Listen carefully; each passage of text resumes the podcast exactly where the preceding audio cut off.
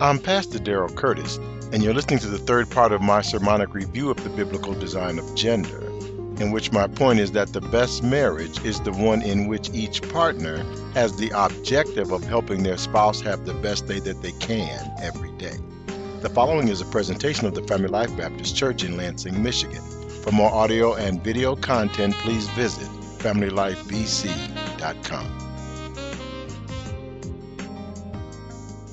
Well, December 13th, our lesson for the morning is the biblical design of gender, and it's the third part in this series. And the text for this morning is in the book of Luke, chapter 1, verse 23 through 25, and it reads as follows So it was, as soon as the days of his service were completed, that Zacharias departed to his own house.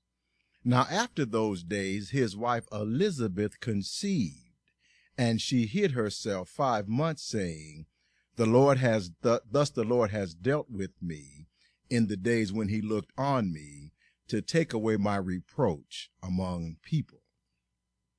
God bless the reading of his word, and let us bow our heads in a word of prayer. Gracious God, our Father, we thank you afresh for the total sufficiency of Jesus Christ, for the perfect teaching ministry of your blessed Holy Spirit, and for his ability to explain your word. So give us the words to say and let us say them with liberty, with clarity, and with boldness, and that somebody listening might believe the report.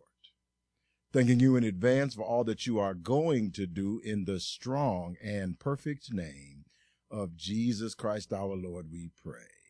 Amen. Now, thank you very much for coming to hear our message for today. And before we begin this, our next lesson, let us reiterate our reason for attending church. We attend church to obtain the mind of Christ, meaning to have the Bible illuminated in our minds so that we can clearly understand the principles that Jesus taught and base our daily personal decisions on those principles. We come to church because we want to be obedient to the Bible, which is the doctrine of Jesus Christ in an informed, insightful, and intelligent manner. Now, the takeaway point from our first lesson on the biblical design of gender was that God has designed man as the cooperative coalition of husband and wife so that man can successfully achieve the objective that God has given us to exercise dominion over the earth, developing wisdom and knowledge in preparation for further responsibility in heaven. And Genesis 2:24 makes it absolutely clear that the marital relationship is the primary relationship in life, as it says, therefore, a man shall leave his father and mother and be joined to his wife, and they shall become one flesh. Now, our Christmas lessons this year are going to contrast the gender relationships of the story of the birth of Jesus with relationships of our day.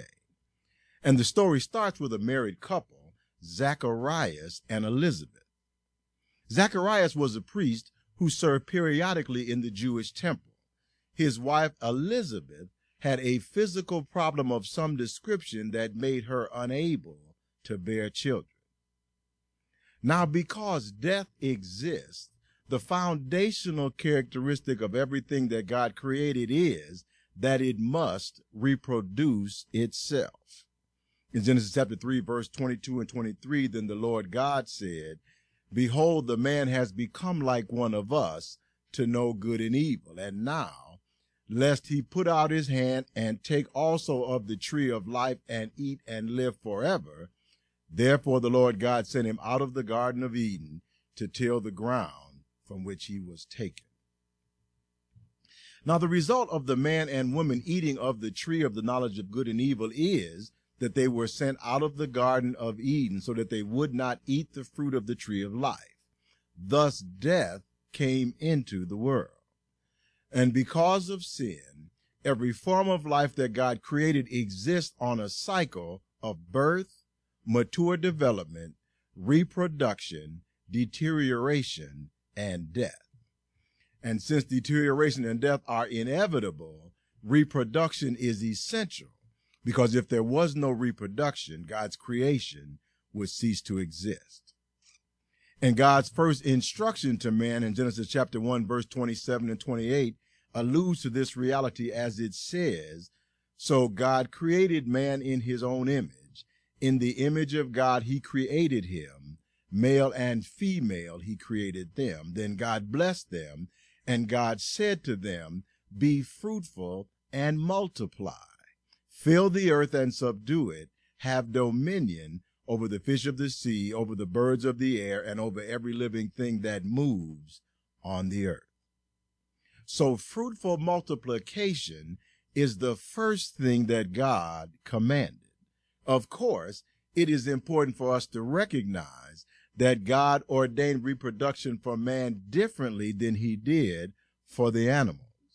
God ordained that men and women reproduce within a nuclear family structure rather than at random, which is that which Genesis 2:24 is telling us as it says, "Therefore a man shall leave his father and mother and be joined to his wife, and they shall become one flesh." An exclusive sexual relationship between husband and wife is also ordained in the 10 commandments which God gave Moses on Mount Sinai. The seventh commandment given in Exodus 20:14 says, "You shall not commit adultery."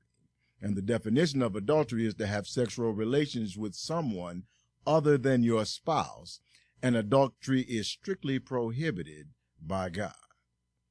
Now you may remember our last lesson in which we talked about the influence of the devil. God told the man and the woman that the penalty of eating of the fruit of the tree of the knowledge of good and evil was death. And the devil contradicted God, telling the man and the woman that eating the fruit of the tree of the knowledge of good and evil would not kill them, but would make them like God. And the woman chose to believe the devil.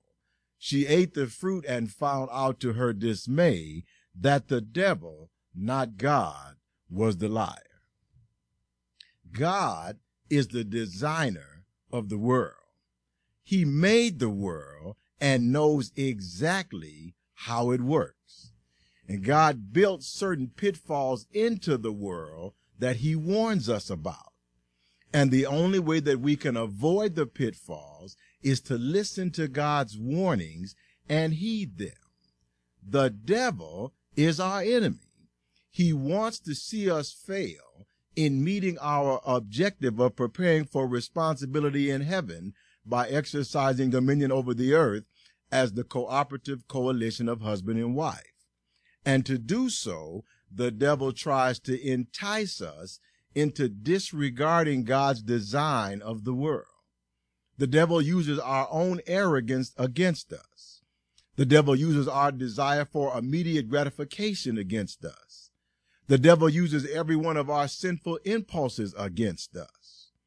In the garden, the devil enticed the woman into arrogantly thinking that she had received some inside knowledge about God that allowed her to disobey God and reap the immediate gratification that God was denying her. But the devil can only tempt us. He cannot make us disobey, but he tries to convince us that immediate gratification is the highest benefit and planning for our next life is unnecessary.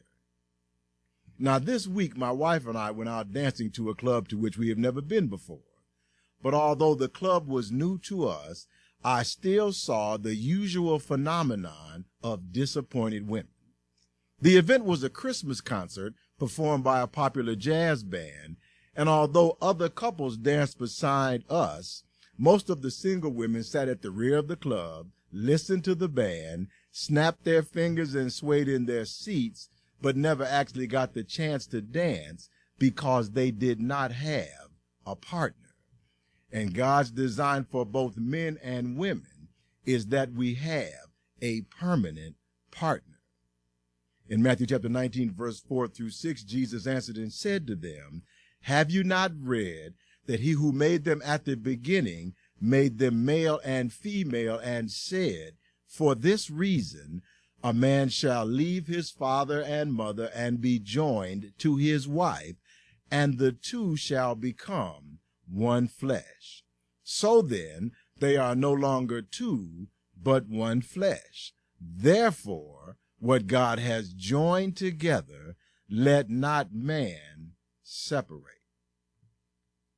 God says that we ought not separate, but the devil's design for us is that we obtain partners, but that then we find some reason to be dissatisfied with the partners that we have so that we break up.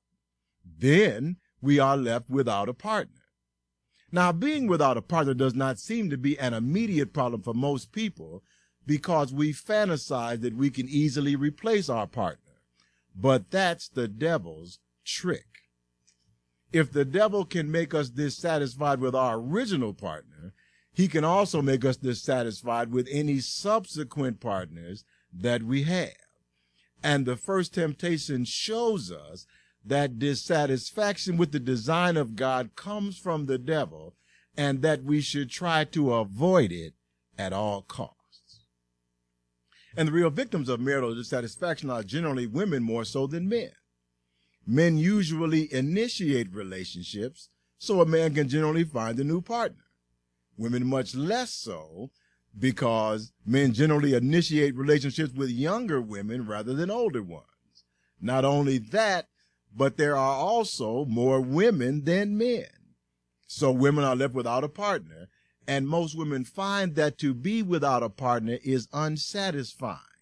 And I would expect that because the design of God is that man is the cooperative coalition of husband and wife. Both men and women are designed to have partners, and when we don't have them, we are missing something. Now, in the biblical episode that comprises our text for today, Zacharias has a reason to be dissatisfied with Elizabeth. Elizabeth has not given Zacharias any children. Luke chapter 1 verse 5 through 7 records, There was in the days of Herod, the king of Judea, a certain priest named Zacharias of the division of Abijah. His wife was of the daughters of Aaron, and her name was Elizabeth. And they were both righteous before God, walking in all the commandments and ordinances of the Lord, blameless. But they had no child, because Elizabeth was barren, and they were both well advanced in years. Now, Luke, from the perspective of history, came to the conclusion that both Zacharias and Elizabeth were righteous and blameless before God, but Zacharias may not have been so sure. The Mosaic law, as recorded in Deuteronomy chapter 7, verse 12 through 14, told him, Then it shall come to pass, because you listen to these judgments and keep and do them, that the Lord your God will keep with you the covenant and the mercy which he swore to your fathers. And he will love you and bless you and multiply you. He will also bless the fruit of your womb and the fruit of your land, your grain and your new wine and your oil, and the increase of your cattle and the offspring of your flock in the land of which he swore to your fathers to give you. You shall be blessed above all peoples, there shall not be a male or female barren among you or among your livestock. So now barrenness was not an anticipated characteristic of those who were righteous before God, but Elizabeth was barren. Either she was involved with some secret sin, or God was withholding his blessing of children for some reason. Zacharias prayed to God for offspring but his prayer appeared to be falling on deaf ears. Now, Zacharias had some potential solution to the problem of Elizabeth's barrenness. Elizabeth was past the age of childbearing, and Zacharias could have divorced Elizabeth because her barrenness could have been caused by some uncleanness. As Deuteronomy chapter 7 verse 12 through 14 told Zacharias that Elizabeth would not have been barren had she kept God's judgment. Deuteronomy 24 and 1 says, when a man takes a wife and marries her, and it happens that she finds no favor in his eyes because he has found some uncleanness her in her, he writes her a certificate of divorce, puts it in her hand, and sends her out of his house. So Zacharias could have sent Elizabeth out of his house. Zacharias could also have taken a younger wife to bear a child without divorcing Elizabeth, as his forefather Abraham married Hagar to bear Ishmael by, while remaining married to Sarah. And although Zacharias had these possible solutions to the problem of not having children by Elizabeth, Zacharias also had the maturity that God had given him over years of being a priest. Zacharias knew that exercising either of his solutions would cause emotional and possible physical distress for Elizabeth, and although she hadn't given him any children, Elizabeth had been a good wife to him. The tenth commandment tells us in Deuteronomy chapter 5 verse 21, you shall not covet your neighbor's wife, and you shall not desire your neighbor's house, his field, his male servant, his female servant, his ox, his donkey, or anything that is your neighbor's. So Zacharias decided to not covet that which his neighbors had, specifically children, and to be satisfied with that which the Lord had given him. And the tenth commandment is the great key to happiness in marriage, as most dissatisfaction in marriage is caused by our breaking this commandment. The number one cause for dissatisfaction in marriage is that we want something that we see that someone else has we see that some other person has more material possessions than we, or is more physically well endowed than we are, or is more intellectually advanced than we are, and we, or we covet their success in some area that we have not achieved. But we must always keep in mind that even as we are looking with a covetous eye on something that someone else has, someone with less than what we have is looking with a covetous eye on that which we have. Now, I remember when I first took up dancing, I was a pretty poor dancer. As a matter of fact, I was probably one of the worst that the teacher had to teach because I just didn't get it. Occasionally, I look back at an old tape that my mother-in-law recorded of Marie and I dancing in one of our early classes, and I shudder when I see what I look like. But Marie and I persevered through the ugly times and have reached the point that we can dance well enough that people enjoy watching us dancing. Improvement is the opposite of covetousness. But there's a single fellow in our class that has turned off almost all the female teachers because he doesn't have a partner with which to practice and he's not learning the steps and combinations quickly enough to suit himself. Rather than practicing, he berates the female instructors for his inability to learn, and they are getting tired of him.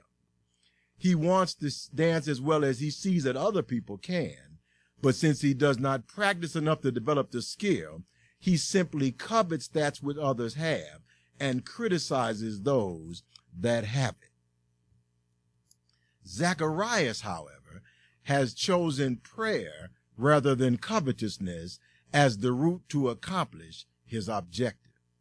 There's nothing that Zacharias can do about his wife's barrenness, and he doesn't want to hurt her by rejecting her for a condition that may be beyond her control. So Zacharias simply appeals to God for a resolution to the problem and continues to love his wife as the Bible commands he and she do not seem to be able to produce offspring, but they can produce love for one another, which is the real point of marriage. To operate in the next world, we will need to have learned agapeo love in this one. And the Holy Spirit teaches us through the pen of the apostle Paul in Philippians chapter 2 verse 3 and 4, let nothing be done through selfish ambition or conceit, but in lowliness of mind, let each esteem others better than himself.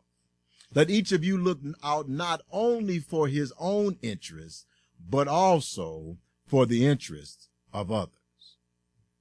And in the design of God, arguments and fights in marriage are not normal. Now, in our time, marital arguments and fights are common, but in God's design, they are not normal. The best marriage in the world is the one in which each partner has the objective of helping their spouse have the best day that they can. And people should not marry until they understand that the purpose of marriage is to make life better for your spouse every day. Marriage is not designed to be a power struggle. If you have unresolved personal issues that make you want to dominate in your marriage, you have completely missed the point of marriage. Marriage is not designed to be a zero sum game in which there is a winner and a loser. Marriage is designed to have both partners on the same team. Now I remember when my wife and I started on Weight Watchers, she proposed a competition for us. When we weigh in every week, she said, the one that loses the least amount of weight will have to pay the other one $5. She thought that a little friendly competition would motivate us to try harder, but I rejected her suggestion because I have learned that there's not supposed to be any competition in marriage, but that we are supposed to cooperate with one another as we are both on the same team. No, dear, I replied, we are not going to compete with one another. I'm going to support you in losing the most weight that you can every week, and I want you to support me in doing the same. If we compete, the devil will tempt us to undermine one another so that we can win. And I don't want to open the door for his intervention in our lives. Friendly competition often breaks up friendships when winning becomes more important than friendship, so we are not going to compete. Zacharias and Elizabeth did not compete. They did not lay blame. They did not develop unilateral solutions to solve the problem of barrenness outside of their marriage. They understood that God designed man as the cooperative coalition of husband and wife so that man can successfully achieve the objective that God gave us to exercise dominion over the earth, developing wisdom and knowledge in preparation for further responsibility in heaven. So they prayed together and cooperated with one another, and God smiled on them. As Luke chapter 1 verse 8 through 16 tells us, so it was that while Zacharias was serving as priest before God in the order of his division, according to the custom of the priesthood, his lot fell to burn incense when he went into the temple of the Lord. And the whole multitude of the people was praying outside at the hour of incense. Then an angel of the Lord appeared to him, standing on the right side of the altar of incense. And when Zacharias saw him, he was troubled, and fear fell upon him. But the angel said to him, Do not be afraid, Zacharias, for your prayer is heard, and your wife Elizabeth will bear you a son, and you shall call his name John. And you will have joy and gladness, and many will rejoice at his birth. For he will be great in the sight of the Lord, and shall drink neither wine nor strong drink he will also be filled with the Holy Spirit even from his mother's womb, and he will turn many of the children of Israel to the Lord their God. So God decided to use the faithful Zacharias and Elizabeth in the further extension of the great work of kingdom building business. John the Baptist, the reincarnation of Elijah, was to come through the barren womb of Elizabeth everything about God's intervention in the human history for the salvation of mankind through the ministry of Jesus Christ had to be miraculous because God's modus operandi is to do things on earth in such a way that there can be no earthly explanation for his work. So God chose to make the priest's wife barren throughout her childbearing years so that all of her friends and neighbors would know that she could not bear a child. And then, after she was past the age of bearing children, miraculously bring a child through her womb. And once the angel gave Zacharias the news, the angel then gave him an Old Testament prophecy with which Zacharias should have been familiar as a priest of God. Luke 1:17 records that the angel said the child will also go before the Lord their God in the spirit and power of Elijah to turn the hearts of the fathers to the children and the disobedient to the wisdom of the just to make a people prepared for the Lord. Now, why should Zacharias have recognized this saying? Malachi chapter 4, verse 2, 3, 5, and 6 prophesies of the Messiah as it says, But to you who fear my name, the Sun of Righteousness shall arise with healing in his wings, and you shall go out and grow fat like stall fed calves. You shall trample the wicked, for they shall be ashes under the soles of your feet on the day I do this, says the Lord of hosts. Behold, I will send you Elijah the prophet before the coming of the great and dreadful day of the Lord, and he will turn the hearts of the fathers to the children, and the hearts of the children to their fathers, lest I come and strike the earth with a curse. So that of which the angel spoke was prophesied in Malachi, and Zacharias should have recognized the prophecy. But Zacharias was hung up on the barrenness of his wife. His reaction was similar to that of the early church when Peter was in prison. The church held an all night prayer vigil for Peter and was in prayer as the Lord sent an angel to release Peter from prison. Peter walked out of the jail unmolested, went to the church place where the church was in prayer, and knocked on the door. Acts 12, 13 through 17 records, and as Peter knocked on the door of the gate, a girl named Rhoda came to answer. When she recognized Peter's voice, because of her gladness, she did not open the gate, but ran in and, and announced that Peter stood before the gate. But they said to her, You are beside yourself. Yet she kept insisting that it was so. So they said, It is his angel. Now Peter continued knocking, and when they opened the door and saw him, they were astonished. But motioning to them with his hand to keep silent, he declared to them how the Lord had brought him out of the prison, and he said, Go and tell these things to James and to the brethren. And he departed and went to another place. Now we ask God to answer prayer. And when God does so, we often can't believe that God actually did. And Zacharias felt like the people praying for Peter. He was in the holy place in the temple, a place which none but the consecrated priests could go, and an angel appeared and spoke to him. The angel materialized out of thin air, quoted prophetic scripture, and announced a miracle to Zacharias. But Zacharias, as devout as he was, was not ready for a miracle in his own life. He questioned the angel in Luke chapter 1 verse 18 and Zacharias said to the angel, How shall I know this? For I am an old man and my wife is well advanced in years. Now, if you have a problem in your life, take it to the Lord in prayer, but then be ready for the Lord to actually do something about it. And when your problem is resolved, either naturally or supernaturally, give glory to God and thanks to the Lord for his gracious gift.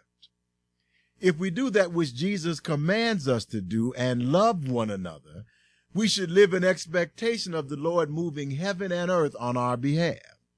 And if we are grateful to God for that which we have and not covetous of that which others have, the Lord will conquer, change, or control our condition. And if he does neither one of the three, he still expects us to continue contributing and celebrating in our circumstance because I declare that the Lord is alert, aware, and able to handle anything of which we ask. Now, Zacharias was not quite ready to have his prayer answered, but he still received the blessing, but with a penalty. Luke chapter 1, verse 19 through 25 records, And the angel answered and said to him, I am Gabriel, who stands in the presence of God, and was sent to speak to you and bring you these glad tidings. But behold, you will be mute and not able to speak until the day these things take place because you did not believe my words, which will be fulfilled in their own time. And the people waited for Zacharias and marveled that he lingered so long in the temple. But when he came out, he could not speak to them, and they perceived he had perceived that he had seen a vision in the temple, for he beckoned to them and remained speechless. So it was, as soon as the days of his service were completed, that he depart completed that he departed to his own house. Now after those days his wife Elizabeth conceived, and she hid herself five months, saying, Thus the Lord has dealt with me in the days when he looked on me to take away my reproach among prick people. Elizabeth hid herself until her pregnancy was obvious because she recognized that her friends and relatives would not believe her report of such a miraculous pregnancy, but they would only believe it after they saw it. There was quite a change in their lives. Zacharias the priest couldn't talk, and Elizabeth the barren woman was pregnant. When the child was born, the relatives wanted Elizabeth to name the child after his father, as was the tradition among the Jews. But the angel told Zacharias that the child would be named John. When Elizabeth announced that the child's name would be John, the relatives decided that it would be better to ask Zacharias to write down the name that he would give the child because Zacharias was unable to speak. Luke chapter 1 verse 61 through 66 records, but the relatives said to Elizabeth, there is no one among your relatives who is called by this name. So they made signs to his father what he would have him called, and he asked for a writing tablet and wrote saying, his name is John. So they all marveled. Immediately his mouth was open and his tongue loosed, and he spoke praising God. Then fear, fear came on all who dwelt around them, and all these things were discussed throughout all the hill country of Judea. And all those who heard them kept them in their hearts, saying, What kind of child will this be? And the hand of the Lord was with him. The miraculous earthly ministry of Jesus Christ started with the relationship between a husband and wife that were frustrated with their situation, but turned to prayer to God and love for one another rather than turning on one another. The message of the beginning of the Christmas story is the same as the message at the end, which is, as John 13, 34 and 35 tells us, a new commandment I give to you that you love one another. As I have loved you, that you also love one another. By this all will know that you are my disciples if you have love for one another. And that is our lesson for today. Let us pray. Gracious God, our Father, we thank you this morning for the lesson that you have given us and for the barrenness of Elizabeth until the time that you had in mind for her to bring John the Baptist into the world. And we ask you, Lord, that you would help us to learn the lesson. And when troubles come and problems arise, help us to turn to one another rather than on one another. Bind us together with that love that runs from heart to heart and from breast to breast. We thank you for all that are in the house today, Lord. And we ask you that you would give us traveling mercies as we go down from this place and then bring us back once again at the appointed time. And now, Lord, we thank you for all these things. We thank you for your goodness, for your mercy, and for your grace. And most of all, we thank you for your sacrifice on the cross, for rising from the dead on that Sunday night. Thank you, Lord, in the wonderful name of Jesus we pray. Amen.